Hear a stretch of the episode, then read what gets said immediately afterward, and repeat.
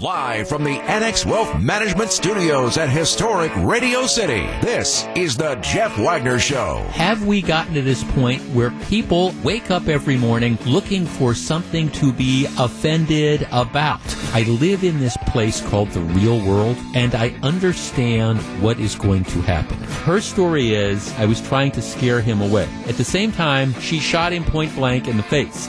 Okay, that's not exactly a warning shot. The AccuNet Mortgage Talk and Text Line is open now. Give Jeff a call at 414-799-1620. Coming up next, Squirrel. And now, WTMJ's Jeff Wagner. Good afternoon, Wisconsin. Welcome to the show. Back in the studio after being in the big, giant, metal, unheated talking box yesterday out at the Century Store in Delafield. Yeah, there's like a little teeny tiny space heater in this metal box that sits outside.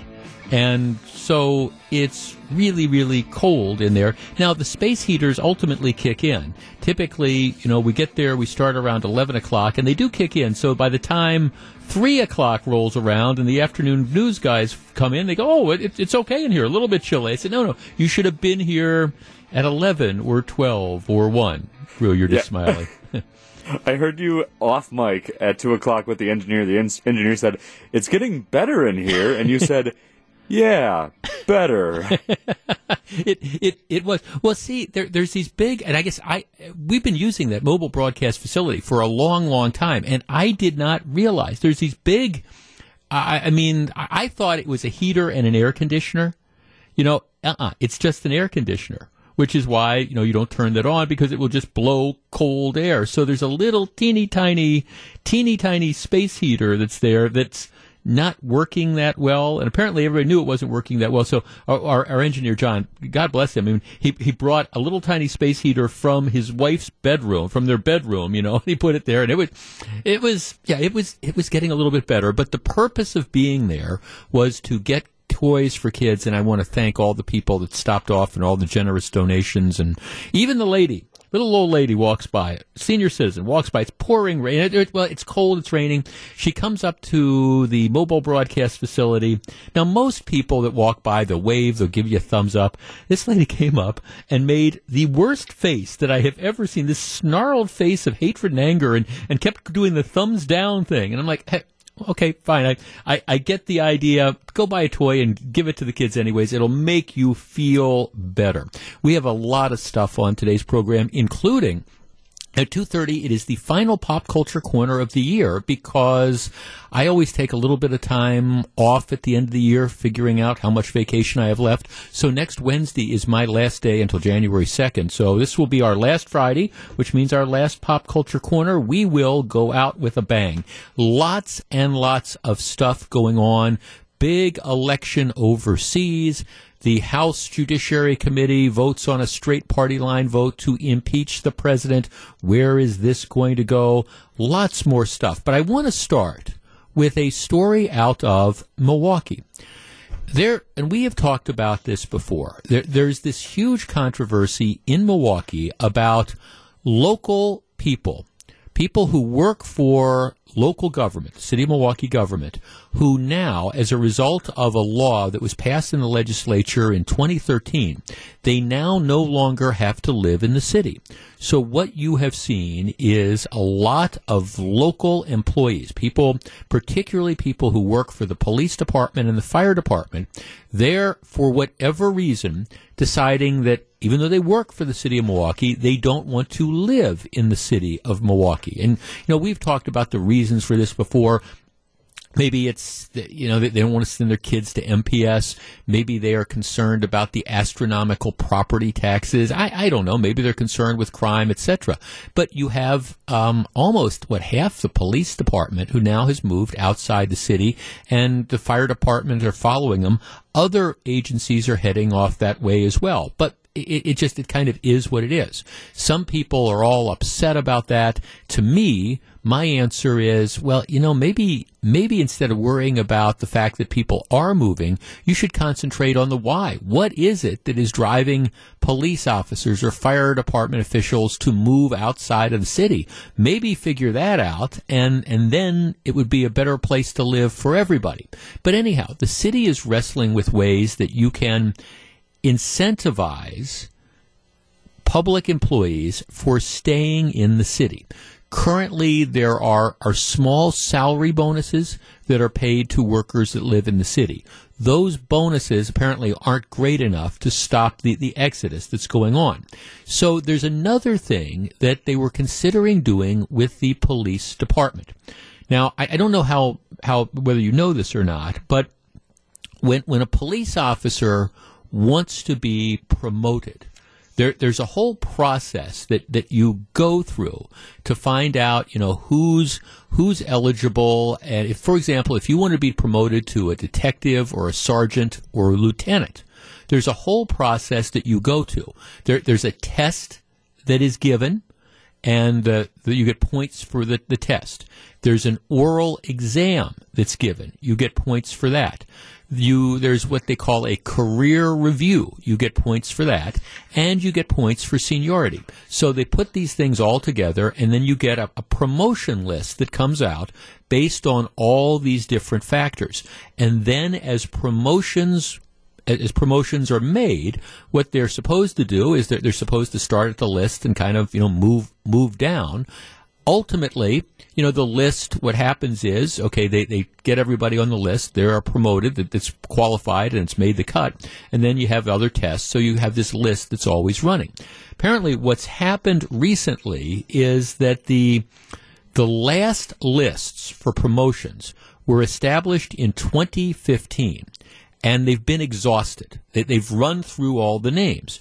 And so now what's happening is the Milwaukee Police Department has a staffing issue, including a shortage of over 40 detectives, because they don't have this promotion list. Even if they wanted to fill these spots, it's difficult to do it because they don't have the lists. The lists, they've promoted everybody that was eligible for the promotion. All right, so they've got to come up with new lists.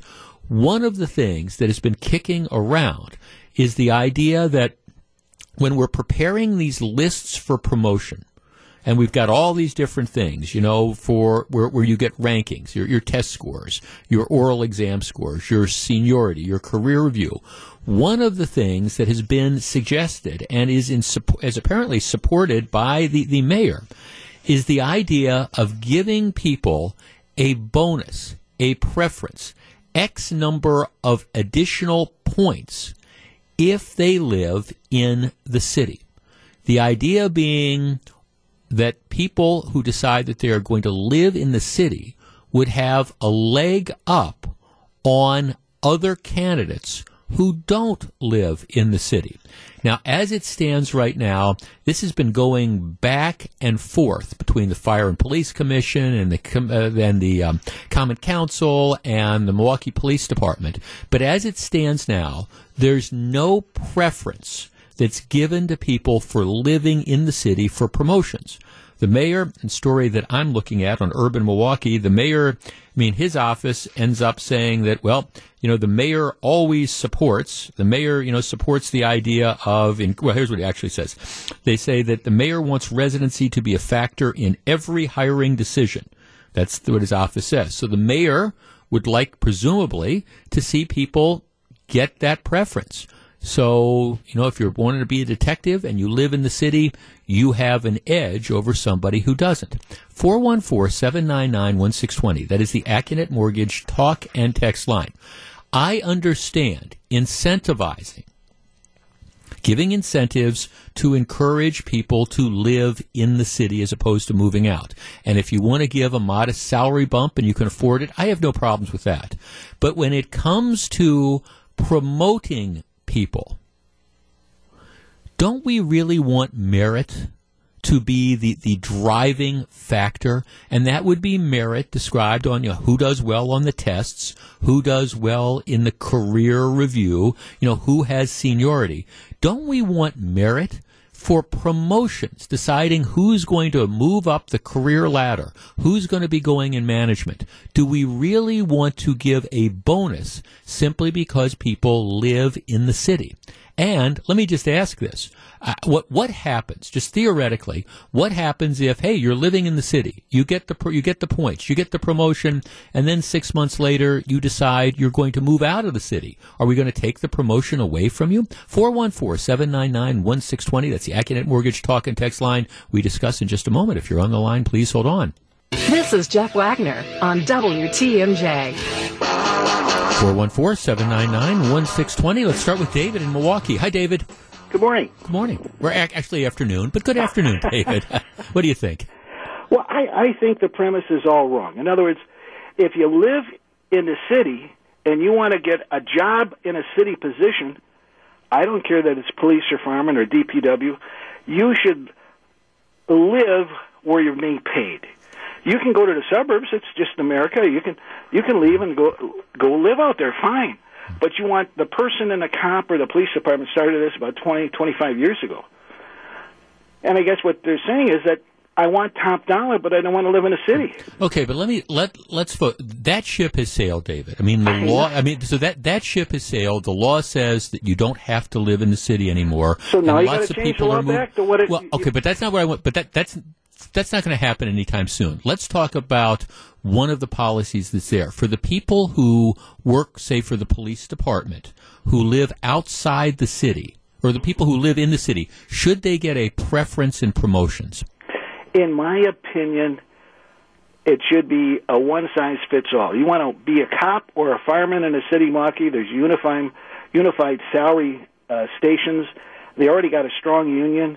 They already are paid better than the suburban firefighting and police facilities in other communities. They're ahead of the curve. And I say we make the city weaker when we don't allow or don't require our city employees to live in it. Okay, you're ducking the question. We're not talking about whether there should or should be a residency rule, because there is no residency rule. What I want to talk about is, when we talk about promotions, do you give a preference for promotions to the people who are living in the city? If you're going to keep it that simple, the answer is absolutely yes. Okay, so then what? The reason why they left is for monetary reasons. So if you can have that person rethink, or a person who's already here benefit by living here, there's already people. Aren't you concerned that we're then going to be promoting less qualified candidates to more? That's a red herring. You have to pass certificate high levels of how can I say? Well, no, it's not a red herring. That's why they come out with the promotion lists that rank all sorts of people. I mean, it's the 40th guy on the list is presumably less qualified than the first guy on the list. I would hope so. Meaning that's why it's not easy to become a cop, and it's not easy to become a fireman. I know great people who didn't pass becoming a fireman, and you would think that's less controversial than becoming a cop. So it is a tougher life to hoe in a big urban city. We're the largest city in the state of Wisconsin. We're going to have more problems. We have greater. Well, I guess. I guess that's my point, David. I guess my point is. And look, and I understand. And what they do is they give a salary differential for people who live in the city. And I understand why they do that. And if you can afford it, I don't have a problem. But when it comes to promoting people on things other than merit that really have nothing to do with overall experience. We're not even talking about, say, giving a veteran's preference, because you could argue that, okay, somebody who's been in the military has maybe picked up certain life experiences would be valuable. We're talking about giving a preference for promotions to important jobs based simply on, you know, what zip code somebody is living in. Now, I guess my question becomes, is that good policy? Let's talk to Mike in Big Bend. Mike, you're on WTMJ. Afternoon, Jeff. I'm in law enforcement myself in Milwaukee County, and I totally disagree with that last caller. You have to promote the best man for the position. Or woman. I'm sorry. Got it. Testing, the evaluations, how much time they have on their job. What does it matter if they live in Glendale or Milwaukee? That matters nothing except for maybe response time to the station. Right. I mean, we need to get with the times here. I do agree with a little incentive and pay if you live in the city for all city employees. Yeah. But the times are changing here, and in law enforcement, in my opinion, is I don't want to live in the community I work in. I want to live a private life in my off time. I live in a rural area. I don't want to live in a city. And why should the department and city policy dictate that? Mm-hmm. That seems like it's infringing on my rights as an employee. Well, and that's, I mean, thanks to God, that was the rationale behind doing away with the residency rules. I mean, most communities in the state did not have residency rules. Milwaukee, because it felt that if they got rid of the residency rules, you'd have an exodus of employees, which actually has kind of turned out to be the case. They fought it tooth and nail. And that's okay. And we will, I'm sure over the years, have an opportunity to discuss the wisdom of that, and maybe if there's a different legislature that's in place, maybe, you know, they'll take a look at this and say, okay, maybe we'll give communities the ability to reinstitute residency rules. Oh, okay, we'll have that discussion at the time. But right now, there's not. And to me, I guess I look at this idea that when it comes to something that is important, and I'm with you, when we have promotions in law enforcement, I want the best. I want the best. I don't care whether they live in, to your point, Glendale, or whether they live in Waukesha, or whether they live on the northwest side of Milwaukee, or whether they live downtown. I don't care about residency. We want law enforcement, don't we want the people that have scored the best? Don't we want the people that otherwise on merit should be the most eligible for promotions? Don't we want those people to be the ones that are on the list that are performed? Because look at the problems we've had, you know, with the Milwaukee Police Department. And, you know, you can argue that, look, it's an important job. There's important decisions that need to be made. I want the best qualified candidate. Now, if you want to say, let's pay the best qualified candidate, okay, we're going to do the promotion, and we're going to reward somebody that's living in the city, we'll give them a little bit of extra dough, that's okay with me. Don't have a problem with that. But I do have a problem with dumbing down the process by saying we're going to give you extra credit for living in the city. And again, look at the practical aspect of this as well. You get promoted. You get the points. You're living in the city. You get promoted. Now, because you've got those extra points, you're getting a little bit of extra money. Now you move out to Glendale. What's going to happen? You're going to lose your promotion? Is that what we're going to do? Hey, if you move out of the city, despite the fact that you have the right to do that, we're not going to hire you? I mean, are you going to lose your gig? It just doesn't seem to me that it's practical. This is Jeff Wagner. Welcome back to Jeff Wagner on WTMJ. Hey, are you ready for one of Wisconsin's best golf experiences? Sticks Golf Bar in Germantown is your perfect golf getaway, especially when it's too cold to hit the course. 6 golf simulators, 84 different golf courses that you can play, as well as a driving range. Very, very cool. From now until December 23rd, tune into my show from noon until 3 for your chance to win a $25 gift card to Styx, a virtual reality golf bar. It's the Jeff Wagner 12 Days of Styxmas. Keep listening for your chance to win. Somebody, a caller, one caller will win a $25 gift certificate sometime between now and the end of the program. Okay. Well, yesterday, Marquette University Law School poll comes out. And actually, as I said, just as a brief analysis of this, I was a little bit surprised. A month ago, they came out with numbers that were very, I think, a little bit surprisingly pro-Trump to me. And I say surprisingly because I know that the tone of media coverage is just so relentlessly negative towards the president that you start to think that, okay, everybody feels about the president the same way that there are people who report for the New York Times does. And the truth is that does not appear to be the case. Marquette University Law School poll yesterday suggested, consistent with their results from a month ago, that Wisconsinites, at least, are not on board the impeachment train at all. As a matter of fact, only 40% of Wisconsinites believe that President Trump should be impeached and removed from office. In contrast, 52% believe he should not be. Right? That's a pretty telling number. And, you know, that is consistent with the numbers from last month. So all the testimony and the hearings, at least in Wisconsin, and at least if you believe polls, and I understand there's always that asterisk, the needle is not moving. If anything, I think you find more people who are just convinced that this impeachment is just not the right way to go. And since impeachment is a political process, if you try to do something like this without overwhelming approval, you are destined to fail.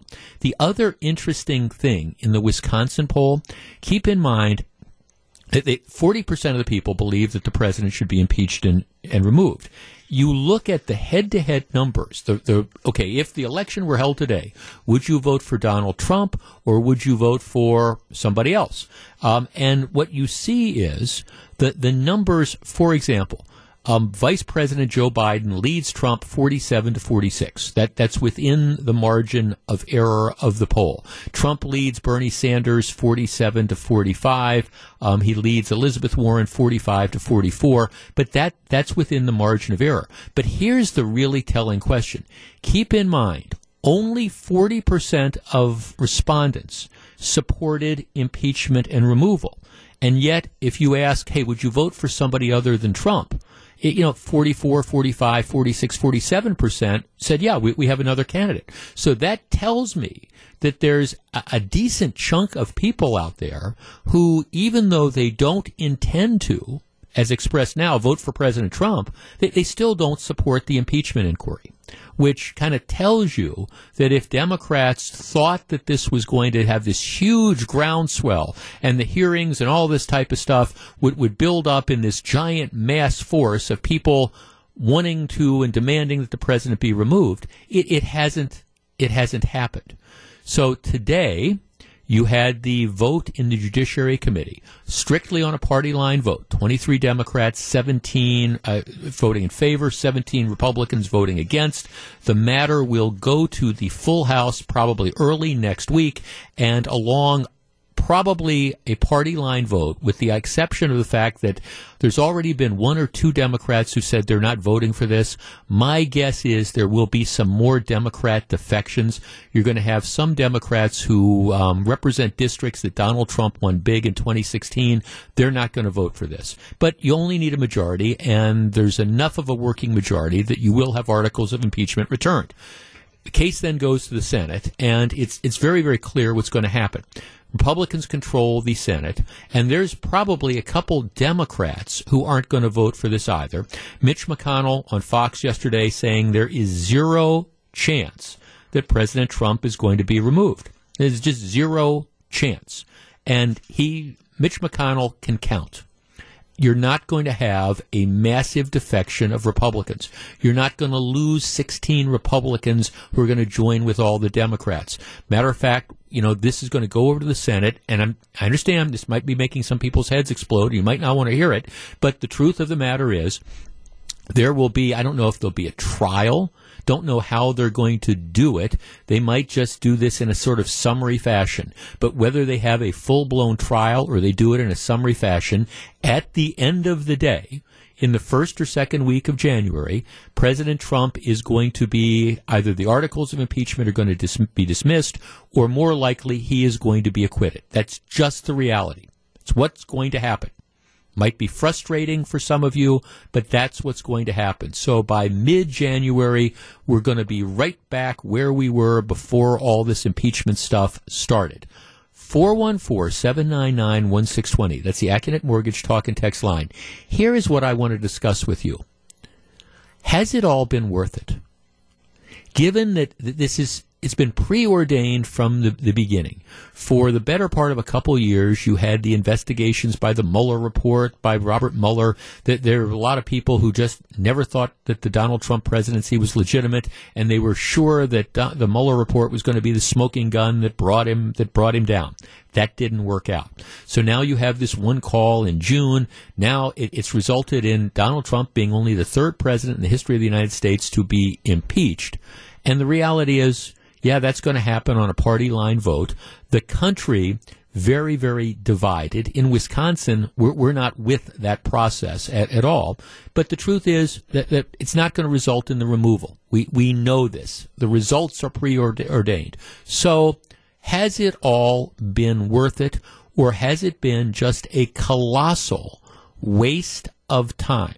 Political theater designed to try to influence the next election without really that noble motive of trying to, remove somebody who's done something worthy of removal. 414-799-1620. That's the AccuNet Mortgage Talk and Text Line. Let's start with Tim in Grafton. Tim, you're on WTMJ.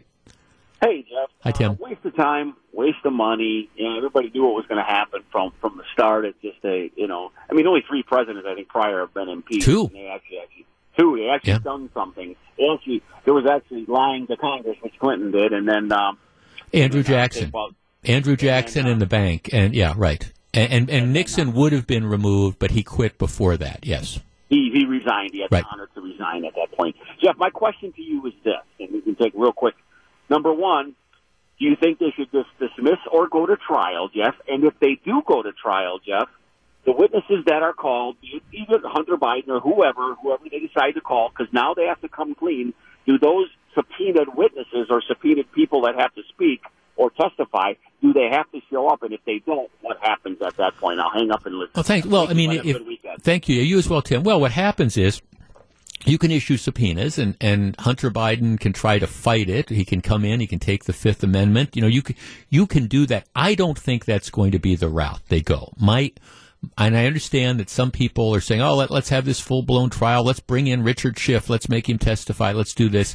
My guess is that the general sense is going to be that people are worn out by this. And my guess is it'll be what I would describe it as summary proceedings, probably based on the reports and the information obtained in the Judiciary Committee and in these Intelligence Committee hearings and all this. My guess is that they just...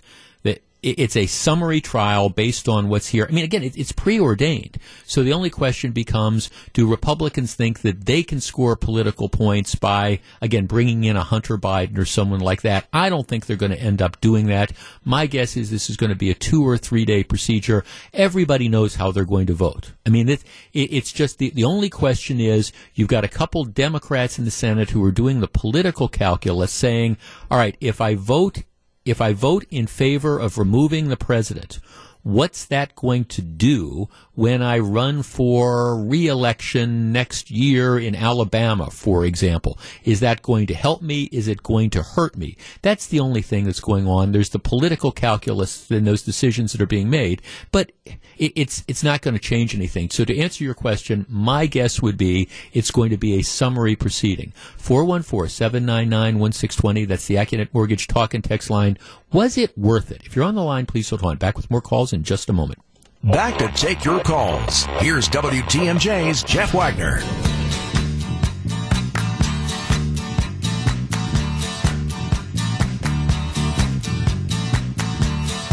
Four 414-799-1620. How is this president supposed to affect other presidents? Republicans are saying it's okay for a personal person to use government money for their own political purposes. The president is not a king unless he's a Republican. You want a civil war?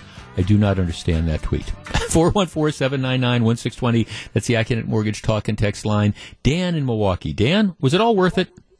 Well, I agree with you 100%. They are going to impeach him. He's going to get off, and he's going to walk away. My question, I got a big question for you.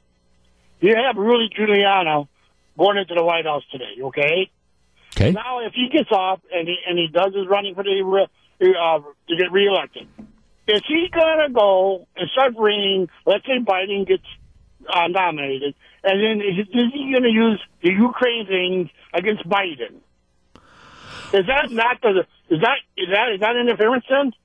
Well, thanks for, I don't know what would be interference. Again, I guess I don't understand the Ukraine thing is pretty much history at this point in time. Are there people that believe, and I don't understand what Hunter Biden was doing, with this particular job when Joe Biden was the vice president. If you want to talk about just influence trading, tell me that Hunter Biden would have gotten hired and the capacity that he was in, if his dad hadn't have been the vice president. Now, I'm not alleging that this stuff goes on all the time. And, you know, you can say, oh, this is what happened with Trump, or this is how, and look, I don't want to go down that route, because I don't think that that would have been an impeachable offense, just like I don't think Trump committed an impeachable offense. I don't believe that. Not saying that I think he behaved appropriately in that call, but that's a big difference between saying that somebody has done something that's worthy of being removed from office. You know, will Ukraine be an issue? Yeah, it will. This impeachment thing, I mean, this is served to, I think, harden a lot of people's attitudes towards the president one way or the other. If you believe the Marquette University Law School poll, there looks to me like there's a little bit of a backlash developing against the attempt to remove him. But, you know, is Ukraine going to be an issue moving forward? Sure. Will Democrats campaign over the next several months on, look, Donald Trump is only the third president to be, you know, impeached. Even though he wasn't removed, this means he's not fit for office. If Joe Biden is the nominee, will Republicans argue, hey, Joe Biden's a crook, and what was his kid doing, you know, on this board or whatever? Yeah, that's going to be an argument. People will have to sort it all out. 414-799-1620. Ted in Bensonville. Hi, Ted. Hi, Jeff. I guess the first thing I would say is for entertainment value, people unfortunately never tire of hearing dirt about somebody else, so it was not a waste of time on that front. Secondly, it does expose to the world the Machiavellian nature of the Republican Party, and watching these guys go to bat for this guy, no matter what he does, no matter what evidence is there, they're going to bat for him. And I find something interesting, Jeff. I notice on a national level, every time I hear a guy really going to bat for the president in his impeachment hearing, he invariably has a deep Southern accent. I don't know if that tells you. A deep Southern accent in just about every guy, other than that one woman up from the Northeast who defends him. I kind of find that interesting, too. I think that says something. Could you say the same thing about, okay, today was a party line vote. You had all the Democrats who lined up for impeachment. Do you think that's just as interesting as all the Republicans lining up to vote against? No, because the Democrats are bringing the case against him. So it's really, you watch the defense. These are facts. So that they bring out the facts and they vote for the facts. They know every vote. They know they need every vote because they got the other Machiavellian side going against them. So both sides have to stand in solidarity. But one side standing in solidarity of a guy while there's evidence, you know, compiling about him being not doing the right thing. Well, I guess, I mean, my point would be, Ted, and this is, if you are a regular listener to this program, you know that I'm not a guy who has drank the Donald Trump Kool-Aid. Matter of fact, whenever I talk about President Trump, I can show you texts and emails. You were one of these never Trumpers. You've never been on board. Okay, so that's I like to think I have a little bit of credibility on those things, because while I think, look, I love what's going on with the economy now. I just do. I love the fact that, you know, we have record low joblessness. I love the fact that, you know, people's 401ks are making money. I mean, I think, you know, it's been a wonderful economic ride, and yes, I think the president deserves some credit for that. Not all the credit. I know the president deserves credit for that, for all of it. But, yeah, I think it's been great. At the same time, I've been more than willing to criticize President Trump when I think it is appropriate. I don't believe that he committed an impeachable offense, which is different than saying, did he handle things correctly on that particular phone call? And my answer would be no. And I think he was careless and sloppy with language when he said favor. I don't think a president, by the way, should be asking a leader of a foreign government to investigate another American citizen. I think it was inappropriate. Does that mean I think that it rises to the level of something that you remove somebody for office for? No, I don't. And, you know, reasonable people can disagree on that. But let's understand this. This is political theater in the extreme. I think a long while ago, and I started saying this several weeks ago.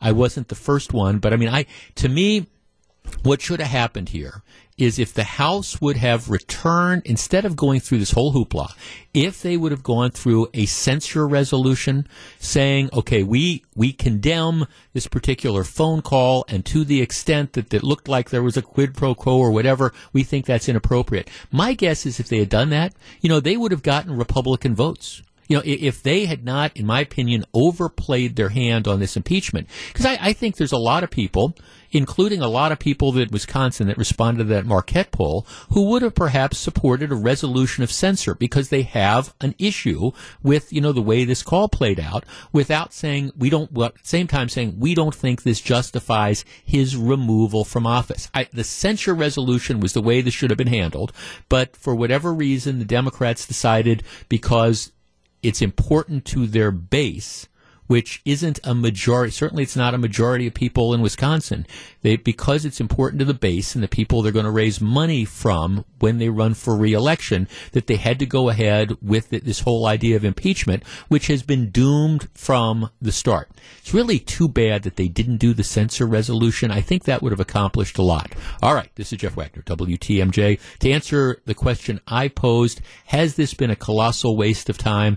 I don't know if it's been a colossal waste of time, but it has been a waste of time. There's all sorts of other things, ways that this could have been handled that might have even gotten some bipartisan support, like a censure resolution. But by trying to, again, be Don Quixote, tilting at the windmill of removing him from office, Democrats overreached, and I think there might be a backlash. Live from the Annex Wealth Management Studios at Historic Radio City, this is the Jeff Wagner Show. And now, WTMJ's Jeff Wagner. So, Eric Bilstadt, first of all, I'm going to say, where are you? You're on the road today. First of all, for people who do not know, you have been doing double, for whatever reason, between vacations. John McCure is off on another cruise or something, and Melissa Barkley's out sick, yep. And we've got people, all these moving parts that are going around. It's like everybody around here is sick except you and me. Like I would. And right, we're trying to, and I mean, Scafidi all week, who, you know, speaks into the same microphone that I speak in. You know, he's like coughing up a lung and all. Yep, I'm okay, well, so. But you have been like doing Wisconsin's Afternoon News and all this other management stuff, and you're on the road today. You're at the Bavarian Beer House in Glendale. Mm-hmm. That's on my way home. I might stop by, have a beer. Yeah, it's kind of on the way home. We have something tonight, but I think I have some time to do that. And we've got all the Capco stuff going on and all the remotes. Okay. So I did not want the program to end without acknowledging that it's been a heck of a week for Eric Bilstadt. Well, because you were out in Delafield where I was, and yesterday and today you're doing all that, and you've been doing all this stuff behind the scenes. Do you know who Janoris Jenkins is? Did you see the story? No. Gru, do you know who Janoris Jenkins is? Have you seen this story? Yes and yes. Okay, the guy, he plays, he's a Pro Bowl cornerback for the New York Giants, okay? And, well, he was a Pro Bowl cornerback for the New York Giants. Now, the New York Giants are awful, okay? Yep.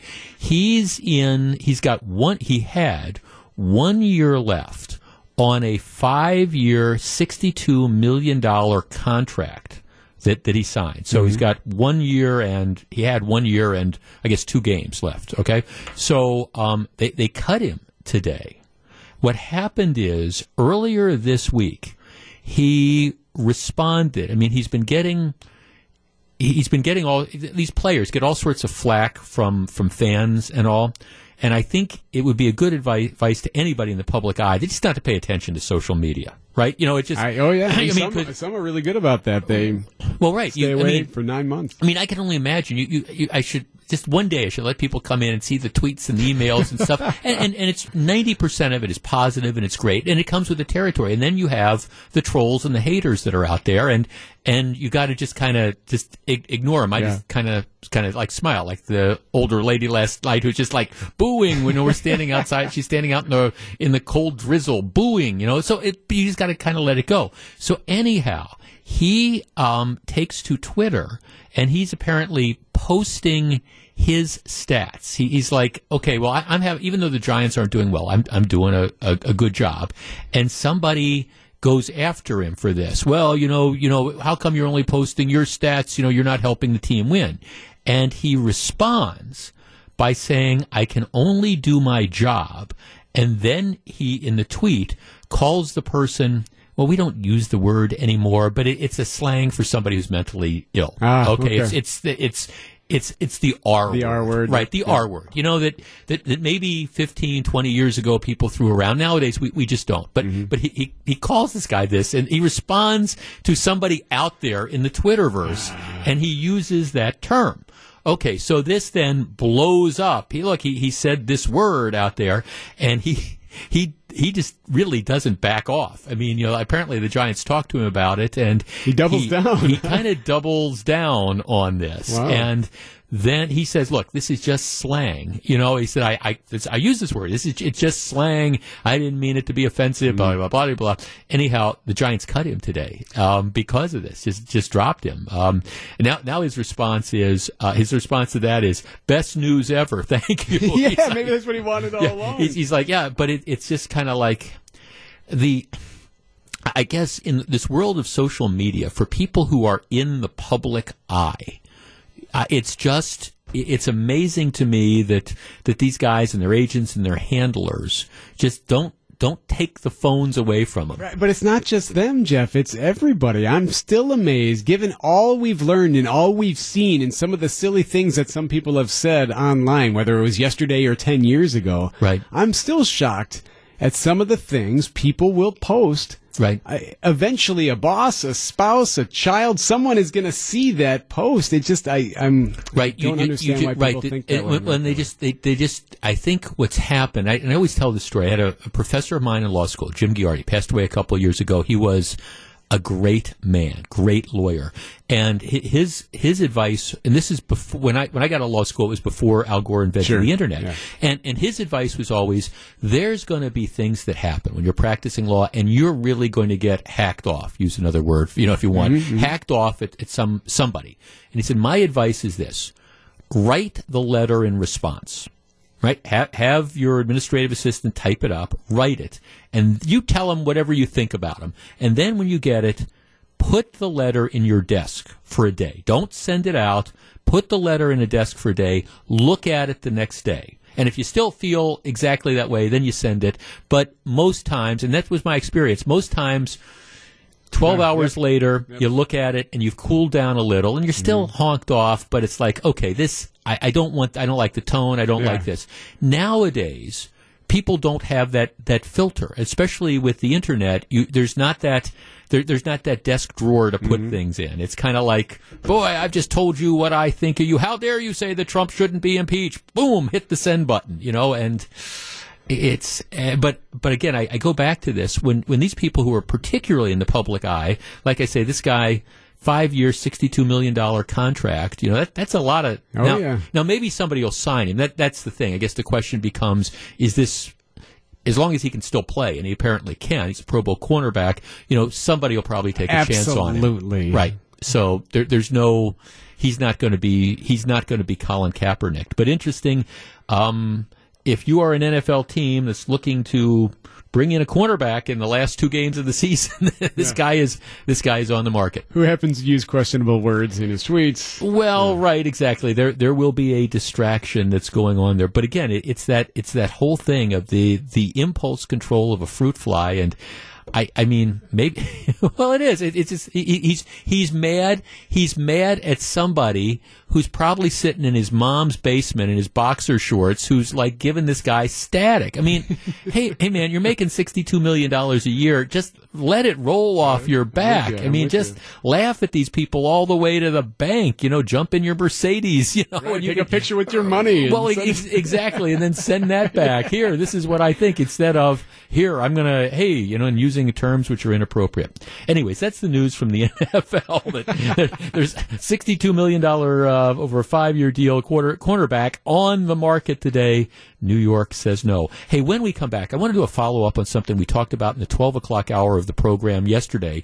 The news and the story is becoming a little bit more public, and the more and more I think about it, the more and more convinced I am that I was right yesterday. We'll discuss. Stick around. Jeff Wagner on WTMJ.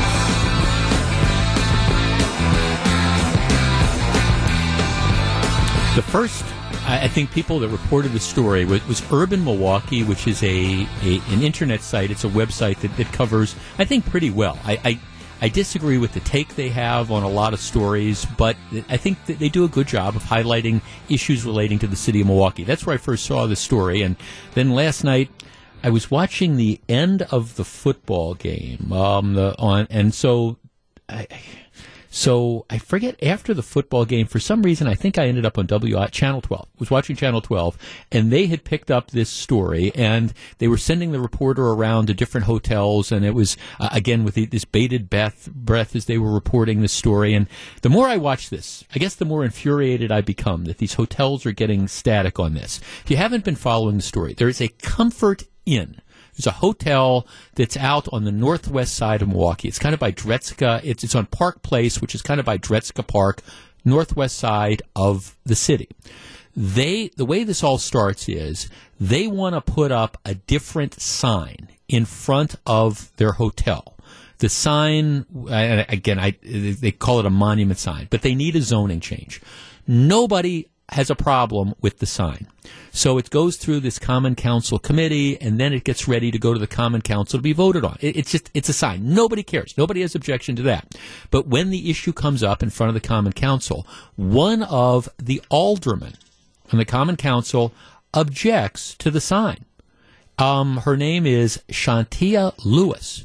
And she doesn't really object to the sign. She objects to the hotel.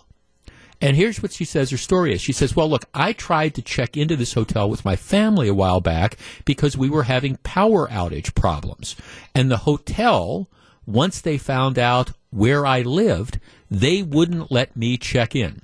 At which point in time, you have all the usual suspects on the Common Council that decide, oh, what do you mean? This has got to be this racist policy. This is terrible. This is awful. And so what they do is they're now jerking around the hotel on the sign issue because, oh, what's this policy? And then, of course, the website picks it up. Now the TV stations have picked it up.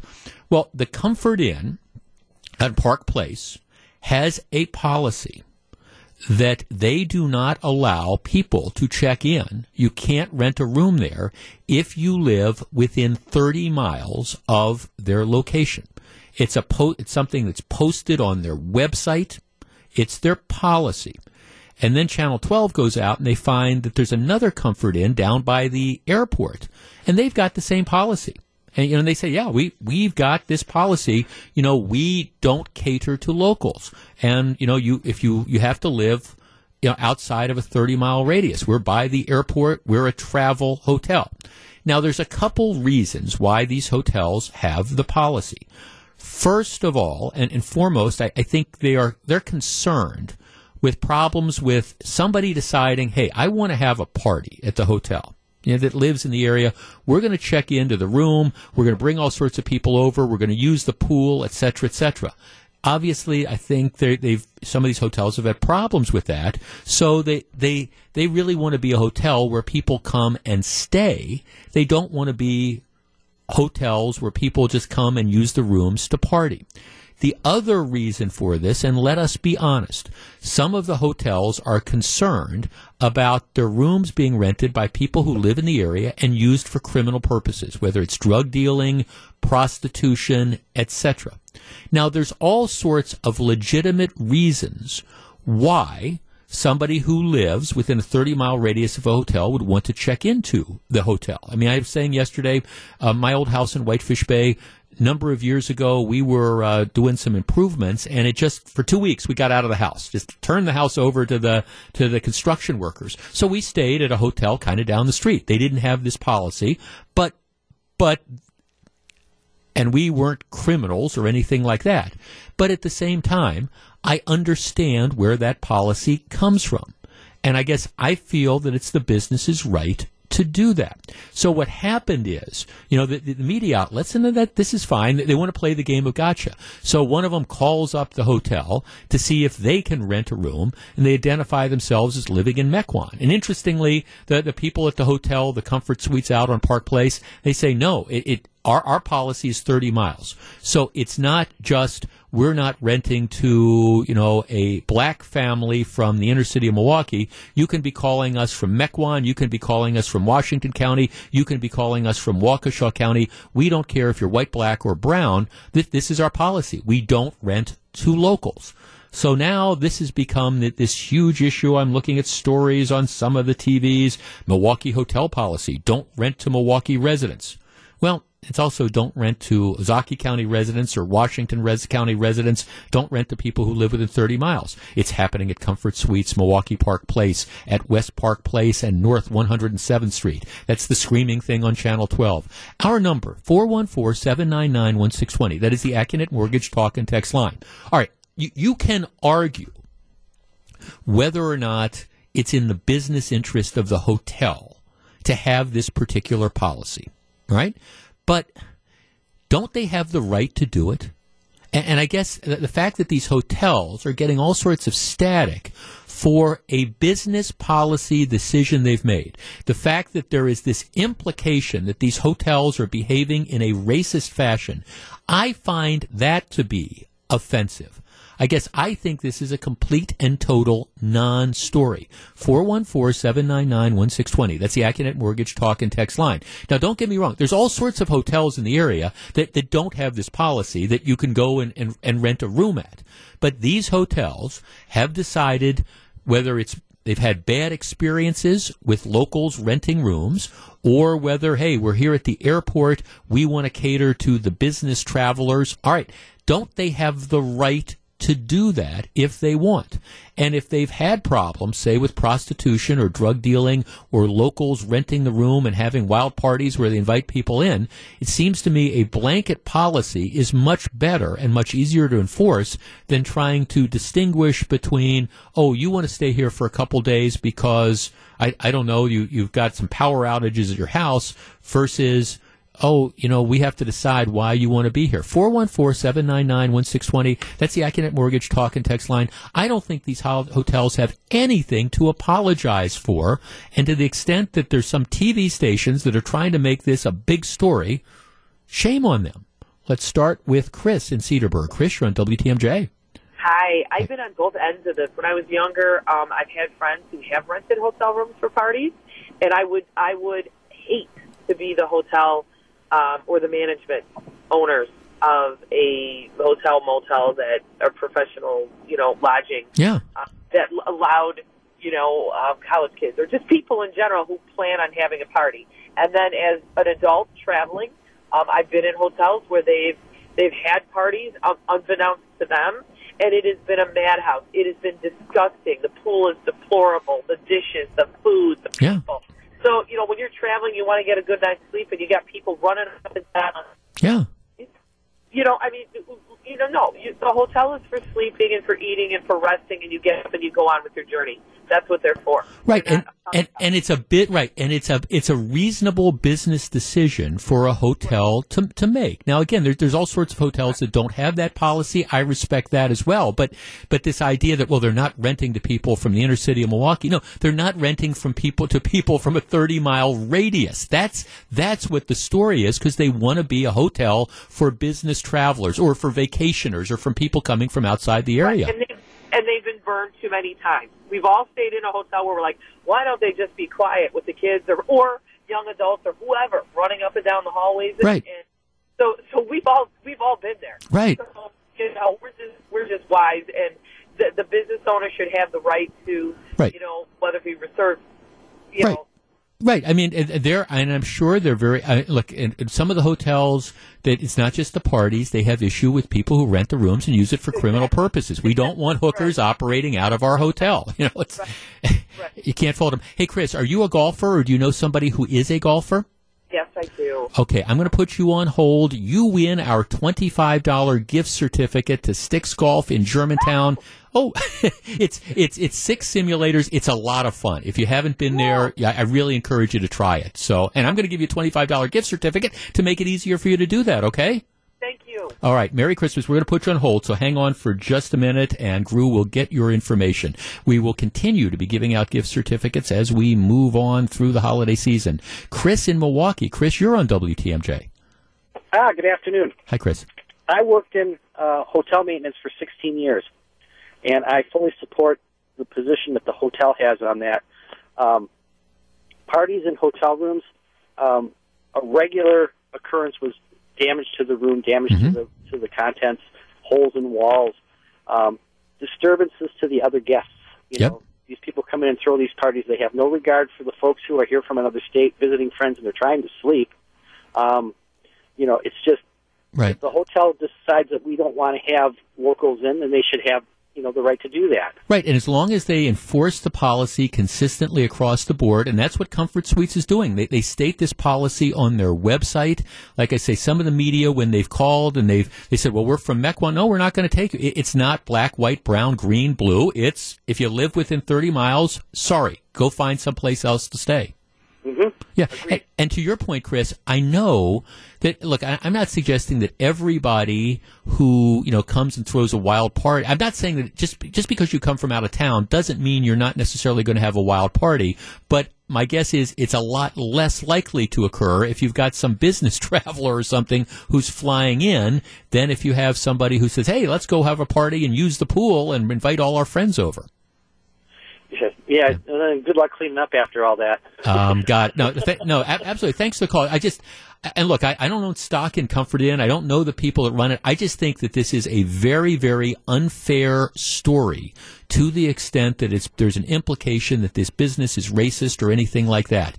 This is a policy that, as near as I can tell, they apply it across the board. It's a policy that makes sense to me, or at least is within the realm of reasonableness. And the fact that the Common Council would jerk them around on a sign because of this, shame on every one of those members of the Milwaukee Common Council. You wonder why people don't want to do business in this city. This is Jeff Wagner. Welcome back to Jeff Wagner on WTMJ.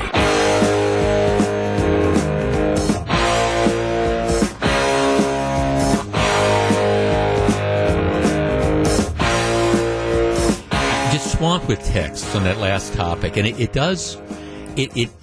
You almost wonder why Tom Barrett wants to still continue being the mayor of Milwaukee, other than the salary. You look at the goofs and the goofy things that they end up doing. I mean, here you have a hotel that wants a sign to help it do more business. You get some alderwoman who's hacked off, got her own little personal grievance because she doesn't like this policy that they have. And so, what do you mean you don't rent to people who live in Milwaukee? Well, they don't rent to anybody who lives within 30 miles. But, of course, she decides to say, okay, this has got to be a racist sort of thing. It's directed at me. No, it's directed everywhere. And then you get a couple of the other goofballs on the Common Council who then decide, this is our chance to, make some story or something.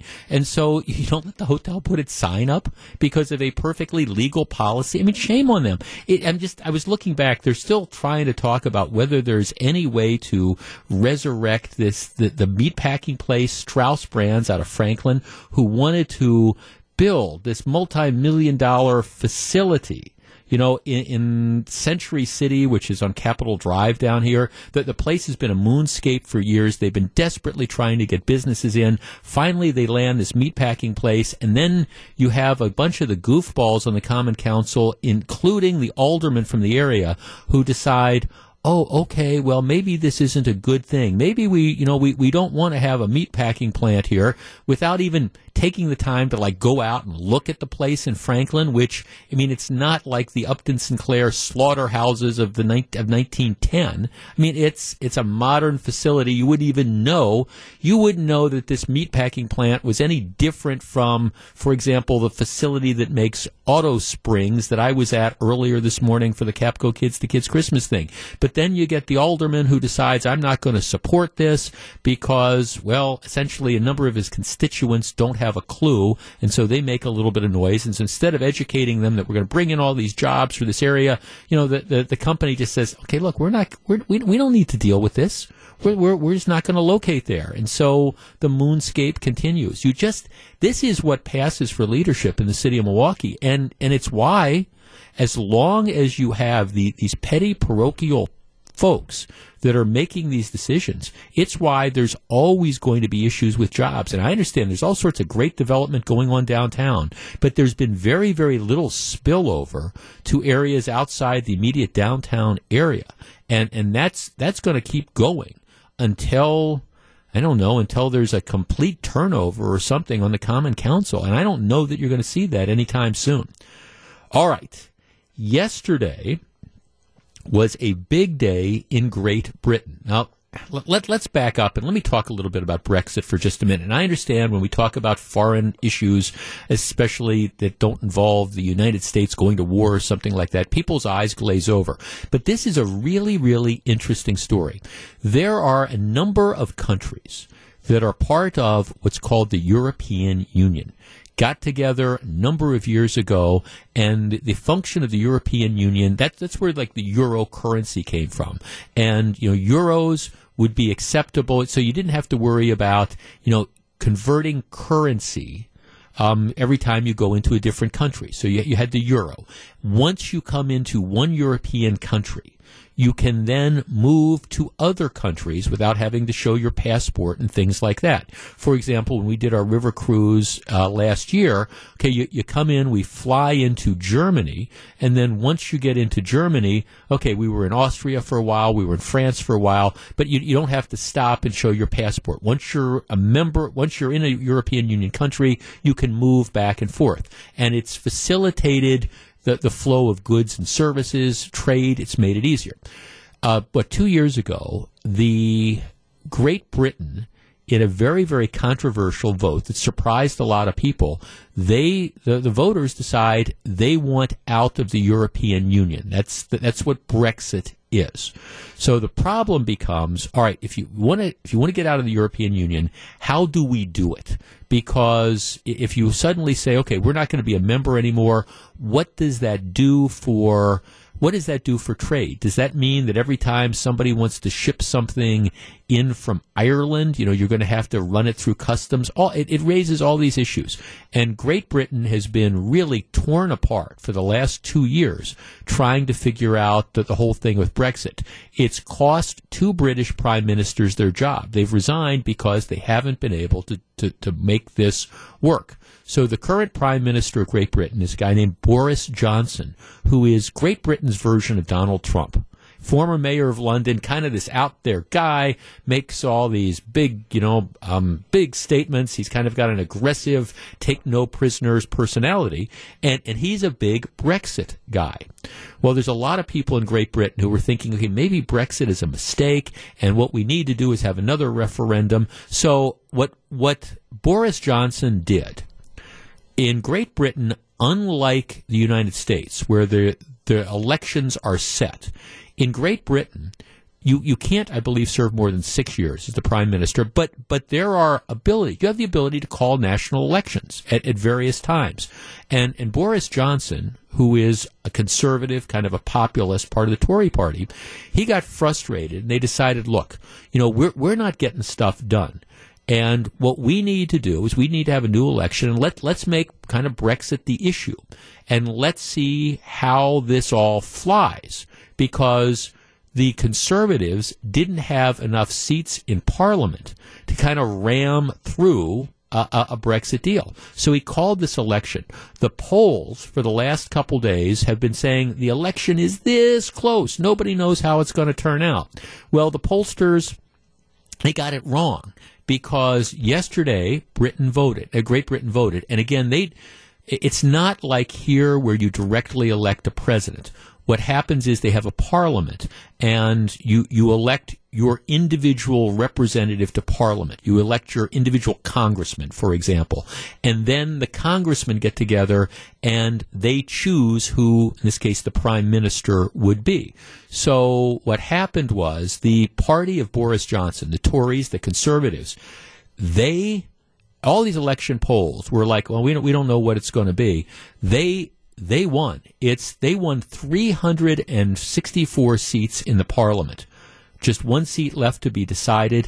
That's the biggest win for the party since 1987, when Margaret Thatcher was reelected. They won 79 more seats than all the other parties combined. And there's a lot of quote-unquote third parties in Great Britain. There's the Conservatives, there's the Liberal Party, and then there's all these other kind of spin-off smaller parties. The Conservatives, they won, it was just a landslide. They won traditional Labour seats like former Prime Minister Tony Blair, Liberal. The Conservatives picked up his seat. That seat had been held by Liberals since 1931. The Labor Party, which is the Liberal Party, they won 203 seats, which is the smallest total since 1935. So it was a resounding victory. Now you have this overwhelming majority of conservatives that are going to run parliament, and it pretty much means that Brexit, there's nothing stopping this now. There's an overwhelming majority, and what's going to happen is it will go through in the next month or two, and the voters have spoken. What is interesting to me, and why I spend 10 minutes on this, is there were a lot of people who were saying this election is going to be a harbinger for what's going to happen in America in 2020. Like I say, Boris Johnson, the leader of the Conservative Party, very, very Trump-like in many respects. Now, they're not clones of each other, but it's the same sort of populist type of thing.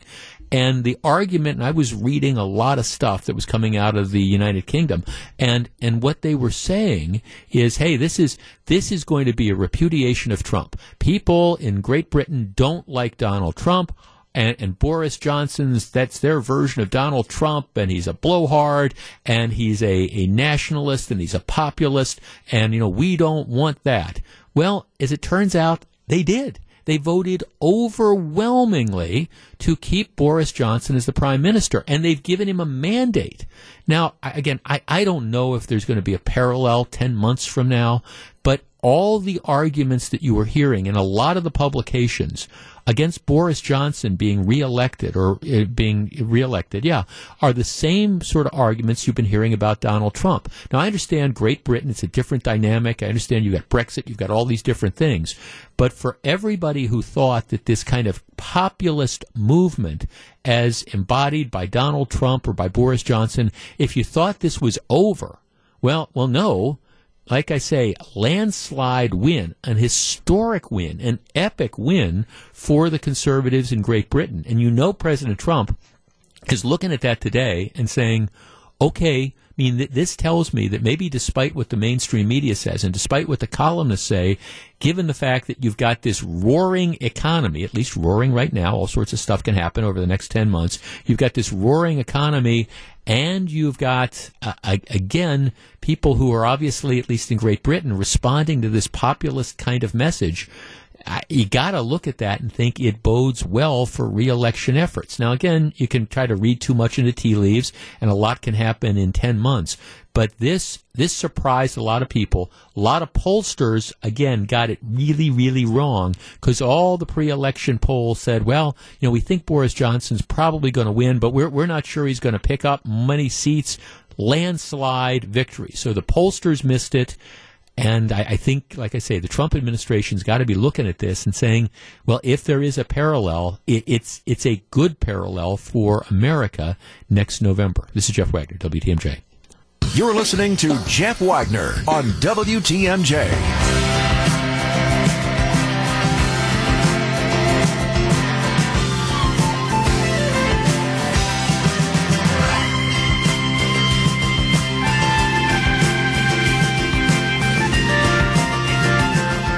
During yesterday's show, we talked about the story involving the 64-mile police chase, and it was all over the news last night. There was a guy who was accused of shoplifting, or they gotten a tip out in Waukesha that he was going to be shoplifting from a Kohl's store. So the police go up to investigate, and I've now had an opportunity to see the video.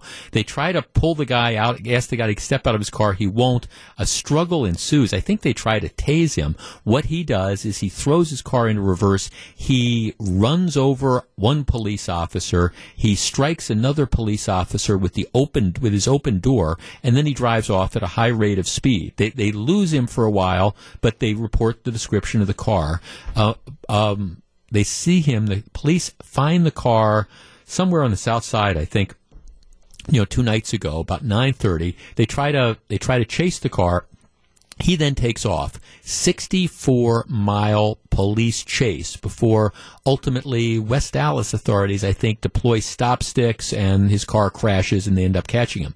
We had a caller yesterday from law enforcement who said, you know, Since Milwaukee changed its policy to allow people to chase, he said, I think it's, my experience is that we all think it's getting better because the word is starting to get out to the bad guys that, hey, if you try to run from us, we're not going to just let you drive off like we always used to do in the past. And just think about how insane that system was that they had in the city of Milwaukee, that you could blow by a police officer, run through a red light at 95 miles an hour, and they wouldn't chase you if you didn't stop. You could be dealing heroin out of your car and or your van or your SUV or whatever, and the police would go to try to bust you, and you could drive off, and they wouldn't catch you. I mean, that's the policy that Tom Barrett and Ed Flynn had for a while. But anyhow, the caller was saying, we think the message is getting out and that maybe more people are recognizing this. And I hope that's the case. But then again, you have, you know, the stories that are out there. Here's the way Fox 6 reports it. A police pursuit ended in a crash near Lake Drive and Hampshire Street in Milwaukee early, this would be Thursday morning. Pursuits reached 100 miles an hour and lasted approximately 5.3 miles. In this case, the driver remains at large. Sheriff's office says a sheriff's deputy was conducting a security patrol about 2 a.m. around 8th and North, observed an operator of a white SUV driving over the median on 8th Street, and striking a road sign. The deputy activated his emergency lights to initiate a traffic stop. The operator of the white SUV fled, entered northbound I-43 at North Avenue. They then pursued, the guy swerving all over his lanes as he increased his speed to 100 miles an hour, got off the freeway at Capitol Drive, continued east at about 70 miles an hour, which would be right in front of where I am sitting now. The operator of the white SUV lost control of the vehicle, crashed into a tree on the west side of Lake Drive. So they got all the way to the lake. The operator of the SUV exited the vehicle, fled on foot through neighboring yards. He remains at large. So they're still looking for him. But I guess to the extent that we hope that some of the criminal element in the yahoos around here are getting the message that don't run because the police will chase you, well, maybe some are, but it's apparent we need to do a lot better job of informing people of that. And it's also apparent to me that when we catch the people who engage in fleeing from the police at high rates of speed, we stop treating this like it is a video game and no big deal. I have no doubt that they're probably going to catch this guy. I mean, they know the vehicle that was involved. It's a miracle. You smash into a tree at 60, 70 miles an hour after leading police on a 100-mile-an-hour chase. You know, it's a miracle that you can walk away from this. But apparently the guy not only walked away, he was able to run away. But they've got the car. They're going to catch him. When they catch him, when he is prosecuted, I hope this isn't a situation where some Milwaukee County judge decides, oh, I'm going to feel, okay, this is no big deal. Nobody got hurt in the chase, so you ran from the cops. Big deal. No, you run from the cops in this particular fashion, you should be going to prison for at least 5 years, period. Don't pass go. Don't collect $200. Go right to prison. Right? Is that too much to ask for? And so, yeah, it's great that the word is getting out, don't run. But when people run, we've got to hold them accountable. This is Jeff Wagner. Live from the Annex Wealth Management Studios at Historic Radio City, this is the Jeff Wagner Show. And now, here's WTMJ's Jeff Wagner. So Eric Bilstadt, you're going to be out of here soon because you're doing Wisconsin's Afternoon News. Yeah. Your Bavarian Beer House in Glendale. Got to get down the road there, up the road, I should say. Which just happens to be right on my way home. So we've got a kind of a dinner extravaganza tonight, but I have time to stop by for 15 minutes, have a beer and stuff, say hi. We encourage everybody to do that. You and Debbie, right? Because Greg's off today as well. That's right. Me and Debbie. We love Wisconsin tour. Outstanding. So stop by in Glendale, Bavarian Beer House. Wonderful place. I go there a lot, but right behind it is where they have German Fest. Oh yeah, Oktoberfest. I know what you mean. Yeah, we just absolutely love it. So we'll stop by and see you in a little bit. Yeah, Eric's had one of those weeks, so stop by. You can't. He's working, so you can't buy him a beer, but you can.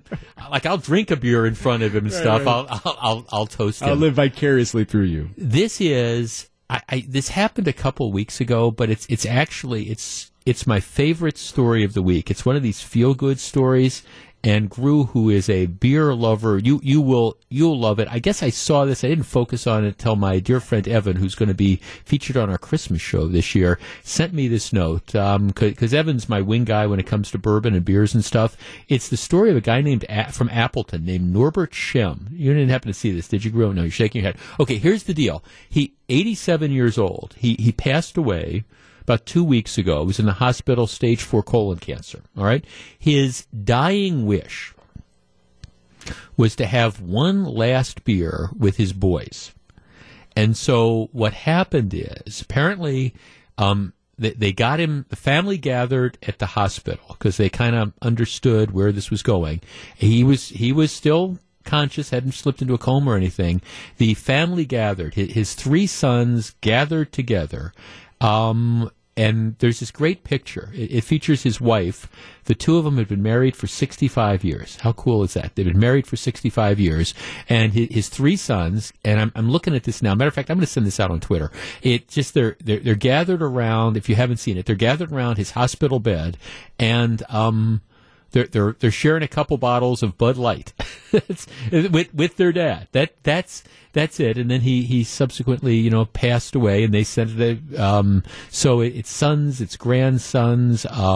It's just tremendous. And I just it kind of warms your heart because I remember I've spent over the last 10 years, I've spent more time in hospices or in hospital rooms than I choose to, and I'm hoping, for example, that doesn't repeat itself over the next 10 years. But you see people from time to time who are in like a hospice or something, and they're by themselves, and it's so nice, and it's heartwarming, and it's sad. It's just a very sad thing when somebody passes on. But in this particular case, that the guy's dying wish was he wanted all his sons around him, and they wanted he's there, he's holding his hands with his wife, and they're all having a beer. And it's just like I say, it's just it's heartwarming. You hate to see somebody pass away, but he was 87 years old, so that's an inevitable thing. But he got to go out on his terms. I mean, for me, it's kind of like you save all this money and all, and I guess for me. And I say this to anybody who thinks that they're going to like get anything out of the trust or something like that. My plan is to spend it all right before I go. My hope is, I want to buy the world a beer right before I go. That's the thing. So if anybody's in the trust and they think there's going to be a lot left when I finally leave this earth, hopefully it won't be for decades from now. Nah, because that's not kind of what my plan is. But for Norbert Schemm.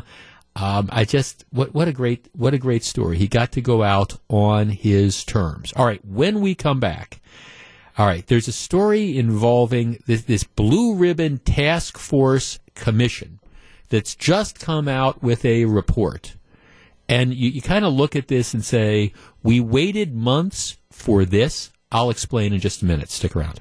Jeff Wagner on WTMJ.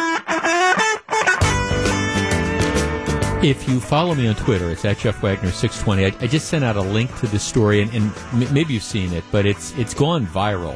This is the story of Norbert Schemm, who was dying, stage 4 colon cancer, and his final wish was he wanted to be surrounded by his three sons and his wife and have a beer, and he did it. It's just one last beer with his sons. It's an absolutely tremendous story. So if you want to see a link to it, follow me on Twitter. It's at Jeff Wagner 620. In addition, we've got a couple pictures from where I was this morning. We were out with the Capco Kids to Kids Christmas sleigh, which is actually we call it the sleigh. It's really a big truck. And what they do is they take the truck and they go to various locations and they pick up toys that people have collected. We were at Exacto Springs in Grafton, where they've got about 175 employees. They make springs. It's exactly what it says.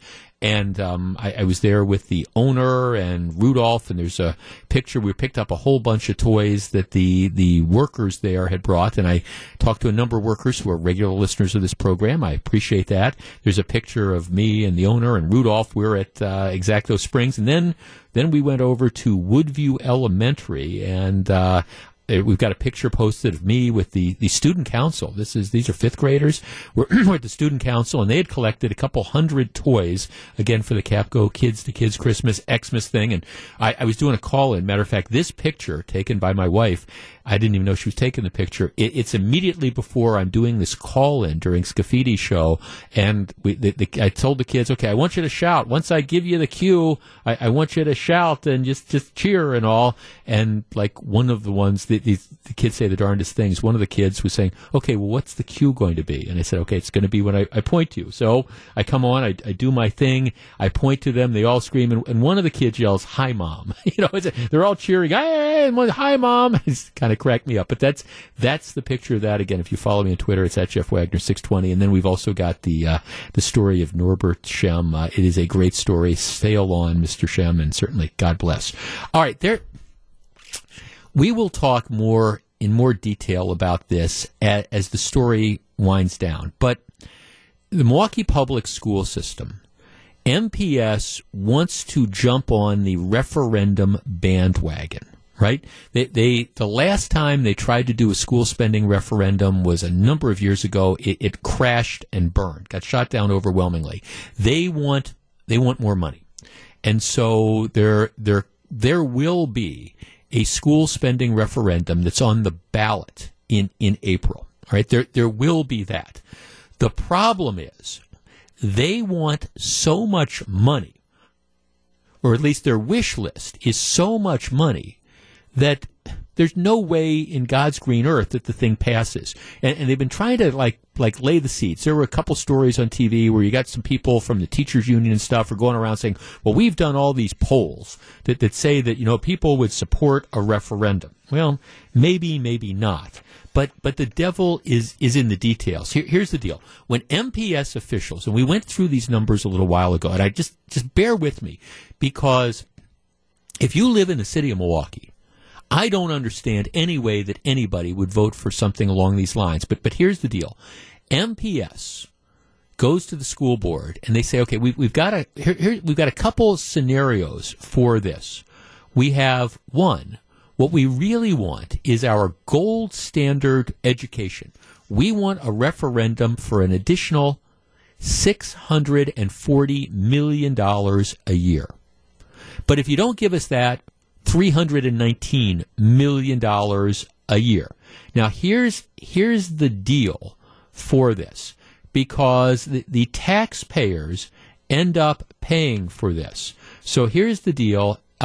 If you went for the gold standard, all right, for a home assessed at $300,000, your property tax bills for the school portion, not for the rest of it, the school portion would go from $2,874 to okay, on the low end, if you got the cheap version, if you got the $319 million, your property taxes, if you had a house worth $300,000, would go from $2,800 to $4,700.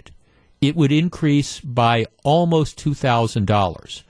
If they went for the gold standard plan, the property tax would, your portion of your property tax for the schools would go from $2,800 to $6,700, almost $4,000 more per year.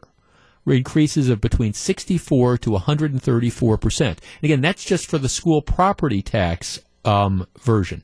If you had a lower priced home, if your home was worth, say, $150,000, your school taxes would rise from $1,400 to either $2,300 or $3,300. We are talking about massive property tax increases. If you live on a fixed income in the city of Milwaukee, I don't know where you're coming up with this money. If you're, again, a lower income taxpayer in the city of Milwaukee, I have no idea where you're coming up with this money. So this is what they want.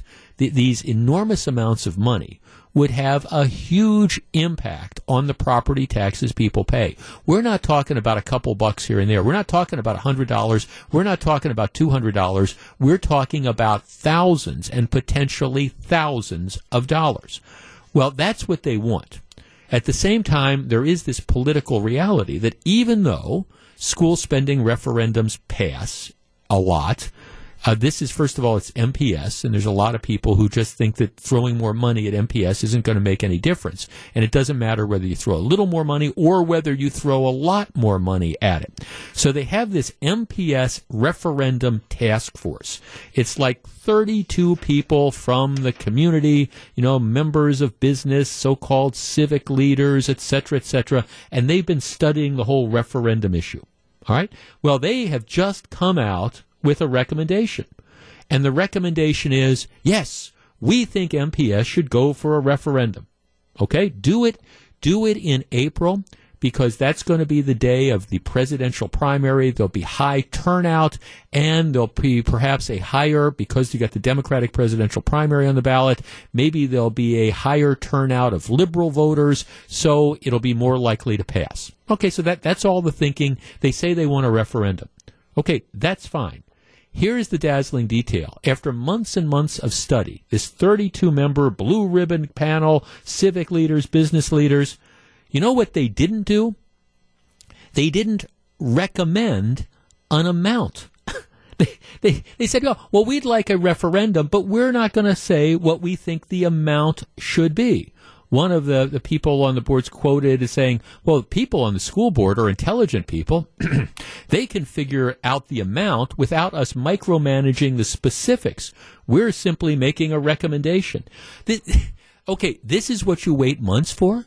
This is completely and totally useless. All right, yes, they want to have a referendum. Fine. But the amount makes a big difference.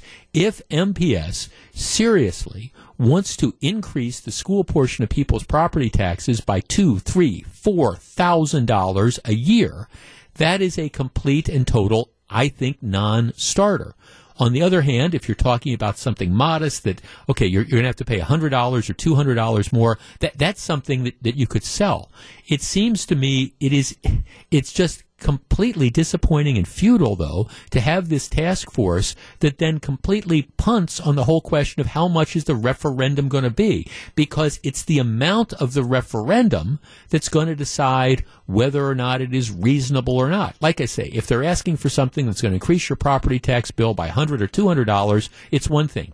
If they seriously want to take your property tax, the school portion, from $2,800 to $6,700, all right, well, explain to me how you are going to sell that to the taxpayers of the city of Milwaukee. How are you going to sell it to senior citizens living on a fixed income? How are you going to sell it to young people just starting out? And to recommend a referendum and a spending increase without having the guts to come out and say, this is what we think the number should be. This is what we think is reasonable. This is a reasonable request, and we think that maybe this is politically palatable, and we're going to get behind it, and we're going to try to sell it. To just simply say, well, let's have a referendum, but we don't want to say how much money. What a useless commission. I mean, seriously, what a useless task force if you're not willing to take a stand and say, this is what we think the dollar amount should be, and this is what we're willing to defend. Because in this case, the devil is in the details, and the details are pretty darn important. Are you going to raise people's property taxes by $2,000, by $4,000, or by $200? And if it's $2,000 or $4,000, well, okay, expect a different reaction than if it's $100 or $200. This is Jeff Wagner.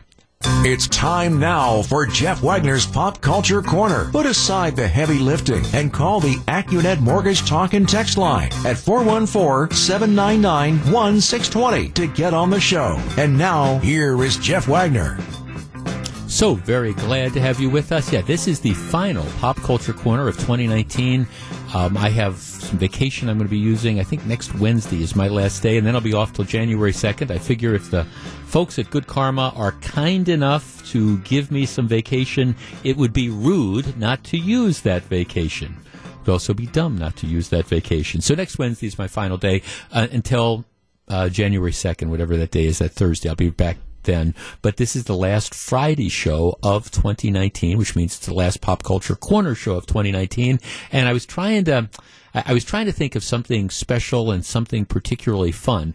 over the course of the next couple weeks. So, Jeff, what do you do when you're off? We're not going anywhere. We're not taking any trips as far as I know. That's always subject to change. Every once in a while, the lovely Fran might say, hey, I really want to do this. But as it stands now, we're going to be around. I'm figuring, okay, I'm going to spend some time, spending some more time working out at the gym, and I've got a couple books that I've been wanting to read.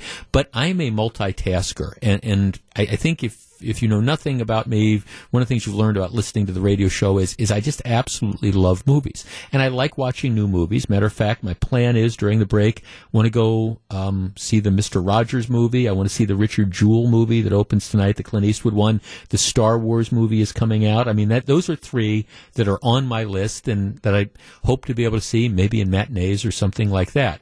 But I like to see new movies, but I also, well, this is a little trait that my wife has now figured out after being with me for a couple of years.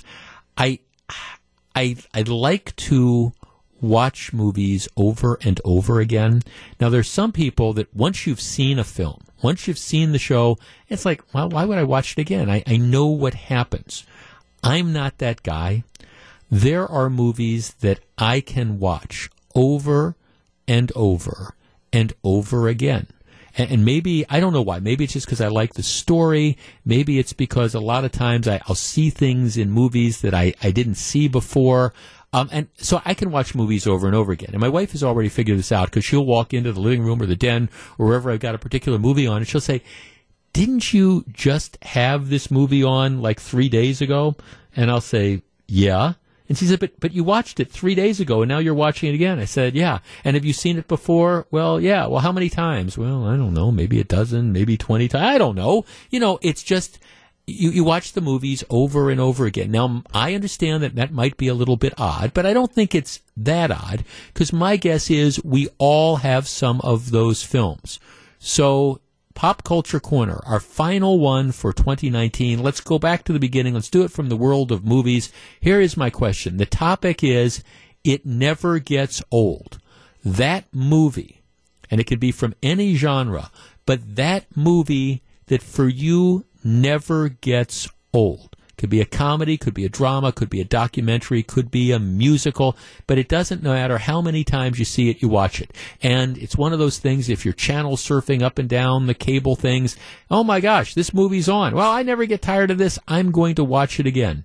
The movie that never gets old. 414-799-1620. That's the AccuNet Mortgage Talk and Text Line. As I always advise people during these segments, call in quickly because our phone lines tend to jam up. And don't overthink. Just kind of go with your first instinct. Sometimes people say, well, that's the movie I thought of, but boy, maybe I'd sound dumb if I'd say that. No, there are no dumb answers. 414-79, well, maybe, but I don't think we're going to get any today. 414-799-1620. It never gets old. The film you never, ever, ever get tired of watching. We discuss in just a moment. Crew is lining up the calls. If you're on the line, please hold on. 414-799-1620 is our number, at least until Monday.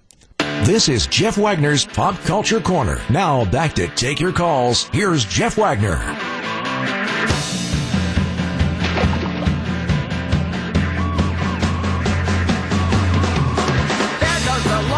Four 414-799-1620. All right, you never get tired of it. Let's start with Dennis in West Allis. Dennis, what's that movie for you? Jeff, in recent years I've been drawn to movies that are based on true stories. The movie that I really like lately is Molly's Game. Okay. I didn't see it in the theaters, but I've seen it on Showtime, once or twice. I watched it in pieces, but I've seen the whole thing. It's very well done. It's real life about the gal who got busted for running a high-stakes poker game. I think the best part is the first 5 minutes of the film when she's talking about her skiing exploits. Right. And has her accident. Right, no, exactly. In Molly's Game, it's acute. It's a more current type of thing, and you're right. It's based on a true story. Joan in Waukesha. Joan, what's the movie you never get tired of?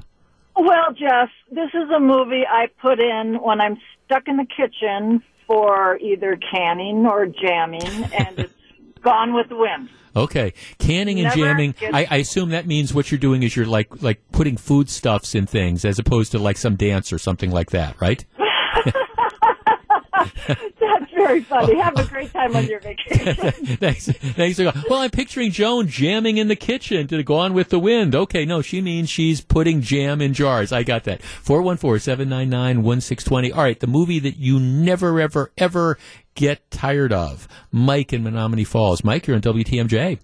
Yeah, my movie is Meet Joe Black. I mean, Anthony Hopkins and Brad Pitt. Yeah, Brad Pitt and I know. Finally, I thought about. They also have another one that you call Legend of the Falls, but I mean, Meet Joe Black is the one. That right. It's just I really like that one. You know, Death Takes a Holiday. Well, it is. I mean, right, Death Takes a Holiday, and it's. You know, it's one of these things that's extremely thought-provoking. I mean, I like it a lot. Matter of fact, last night, for the first time, I saw the new Brad Pitt movie, the Quentin Tarantino's Once Upon a Time in Hollywood. It came out in Blu-ray, and I finally got it, and I watched it. I liked it. I'm not sure I loved it, but it's one where I watched it in pieces. I really need to carve out 2.5 hours and sit down and watch it, you know, end to end. And I'll do that over the break. 414-799-1620. It never gets old. Craig in Milwaukee. Craig, you're on WTMJ. Hi, Jeff. Hi, Craig. My movie is The Searchers. Oh, John Wayne, one of the John Ford, John Wayne, one of the great Westerns, maybe the greatest Western of all time. You're in a perfect agreement with me. Every time I get a chance, I throw the DVD in. Yeah. Well, John Wayne, I mean, for everybody who thought that John Wayne couldn't act or it was like a one-dimensional sort of thing, it's an incredible performance that he gives in The Searchers. It's the John Wayne cowboy character, but with a real twist on it. Yeah, and like you said, he shows a lot of depth in that, and the cinematography, as always, is just marvelous. Yeah, absolutely. No, thank you. John Ford, who's the director, just absolutely incredible. Yeah, and it's the last shot where you see kind of like John Wayne at the doorstep. It's an amazing movie. Maybe my all-time favorite Western. I'd have to think about that, but certainly it's in the top 3 or 4. 414-799-1620. Lori in Greenfield. Lori, you're on WTMJ. Hello. Hello. My favorite movie is It's a Wonderful Life with Donna Reed and Jimmy Stewart. Okay. Well, you've picked the right time of the year for that, because you can find that all sorts of places right now. It's because of the memories I've had with my mom and my dad. Okay. Like watching it with them? Watching it with him and Jimmy Stewart already reminded me of my dad. Oh, really? Oh, yeah. Cool. Well, thanks. I mean, again, what can you say about It's a Wonderful Life? It's one of these movies that's timeless. My concern with It's a Wonderful Life a few years ago is it went out. It came onto into the public domain, which meant that anybody could show it without paying copyright fees. The copyright had expired, and so you know you'd see it 8, 10, 15 times a day, and I was afraid it was going to get overexposed. That's now changed. It's still copyright protected, so now you don't see it as often. It's interesting that they have a couple Marcus movie theaters are bringing back some of the old pictures for Christmas, and I know that's one of the ones that will be shown. It's either being shown now or will be shown soon, or has been shown last week on some of the movie theaters. But I'd love to see it on a big screen. Let's talk to Mary in Oconomowoc. Mary, you're in WTMJ. Hi, Jeff. Hi, I love your show. Thank you very much. My favorite movie of all time, and I will watch it, is Winter Spring. Oh, you there, Mary? But I'm kind of quirky. Okay. Your phone dropped out. What's the movie? Oh, Elf. And I could watch it in the summer. I could watch it anytime. When I'm blue or down or the weather's bad, I just pop it in, and I don't know. I don't even like the main character in there. You know, I mean, I don't like the actor. Right. Will Ferrell. Will Ferrell. Thank you. Right? Yeah. I'm not a fan of his. I'm really not, but I just love that movie, and it's just so uplifting. And I don't know. Maybe it's just because I'm quirky. I don't know. Well, no, there's nothing wrong with being quirky. Okay, you know what, Mary? You have inspired me to do. I've never really been a huge fan of Elf, but I confess that I didn't see it in the theaters, and I'm not sure I've ever watched it from beginning to end. But during this time off I've got coming up with over the holidays, I'm going to think of you, and I'm going to fire up Elf, and I'm going to give it another chance, okay? Well, you know, Marcus Theaters has Elf playing, too, at some of their theaters. Okay, so maybe you can catch it. Yeah, okay, that, for $5 or whatever. Thanks for on a big screen. Okay, but I promise, one way or the other, I'm going to give Elf another chance. It just never gets old. Eric in Kenosha. Eric, you're on WTMJ. Hello. Good morning. How are you? I'm well, thank you, Eric. It never gets old. What movie is that for you? Blazing Saddles is one of the funniest movies I ever saw. So. You know, you could not make that movie today. You know, Mel Brooks could not get away with any of that stuff that's in that movie. It's just, it is the height of political correctness, you know, political incorrectness. But it's funny as heck. Yeah, it is. I love it so much. Every time, there's actually two versions of it. One that they made for television and one on the DVD. Oh, okay. Well, I mean, I remember. Thanks. I mean, I see. It's funny how films transport you. I remember seeing that movie. I saw it on the big screen out at Brookfield Square Cinemas. There were movies out at Brookfield Square. This is how long, whenever it came out. And my dear friend, who passed away a couple of years ago, John Shepke, we saw that movie together, and we just laughed and laughed and laughed. So I actually, whenever I think of Blazing Saddles, I think of my buddy John, who died a couple years ago from a bout with cancer, which is a terrible disease. 414-799-1620. Bob in Cedarburg. Bob, you're on WTMJ. Hi, Jeff. Hi, Bob. I have two movies, and I have to tell you they're both equal with me. The first one I watch every Thanksgiving and a few other times throughout the year, Planes, Trains, and Automobiles. How about them Bears? Oh, my gosh, yes. Yeah. And it reminds me of my travel days. I'm an old guy, and I used to travel a lot, and it's just so funny. And the other one is Christmas Story, which I watch every Christmas because it reminds me of my childhood. And, again, I watch it frequently. Yeah, so. That's. I mean, Christmas Story is definitely one of those types of movies. And now I don't watch it other than when they show it Christmas Eve through Christmas Day. I will watch it one time through completely, and then I'll watch like segments of it as well. Typically, it's after we're done with being with our families on Christmas Eve, and maybe you've gone to like the late night church thing, and you're sitting back and you've got the Christmas tree lit. That's when maybe I'll sit down with a drink and kind of watch Christmas Story. But I love it. 414-799-1620. You never get tired of this. Let's talk to Diane in Brookfield. Hi, Diane. Hi, how are you? I am well, thank you. Okay, the movie you never get tired of. The Big Chill. Oh. I love that film. I mean, oh my God. It's just my favorite movie of all time. Everything about it is relatable. The music is fantastic. The plot, everything. Then I'm a trivia expert on the background of that movie as well. Okay, well, Kevin Kline. Well, there's just so many greats. Glenn Close and Kevin Kline, and the list goes on and on. Now, thanks for calling. In The Big Chill, that's one where again it's the music. I was doing an interview. They're going to do something in the local newspaper for the travel section. And they asked me, I'm participating in it, and they were asking me about songs you listen to when you're on the road and all. I don't want to give it away too much, but actually, I was actually thinking of a scene from The Big Chill when I was answering some of the questions that the writer was asking. Okay, you never get tired of it. Let's talk to Lori in Brookfield. Hi, Lori, you're on WTMJ. Hi, yes, our family movie is, every year that we watch around Christmas, is A Family Man. And that's Nicolas Cage and Tia Leone. I this doesn't happen to me. This almost never happens to me on this segment. Not only have I never seen it, I don't think I've ever even heard of it. Oh, well, yeah, you have to watch it. Okay, I'm just pulled it up on the computer. It goes back 2000, so it's about 20 years old. Okay, what's it about? Well, it's Nicolas Cage being this rich guy, then an angel came down, Okay. All into material stuff, but he forgot that, Okay. Something happened. He went back, he had a family. He woke up, okay. All of a sudden he's got kids, responsibilities. Okay. It's really, really cool. I know you'll like it. Okay, well, Lori, if it is your, I never get tired of it. I tell you what, I'm writing it down. I'm putting this on the list. Okay, as always, lots of text. White Christmas. Let's see. The Blues Brothers, never get tired of that. Jeremiah Johnson with Robert Redford, I love that. Fugitive with Harrison Ford. On Golden Pond with Katharine Hepburn. Yes, that's certainly one. I can watch Bridge on the River Kwai over and over again. I can too. I can watch Lawrence of Arabia over and over again as well. Overboard with Goldie Hawn, couple people, Dirty Dancing. Steve McQueen movie, Bullet. It goes on and on and on. Whatever your movie that you never get tired of is, that's one of the great things for me. Well, Casablanca would be one.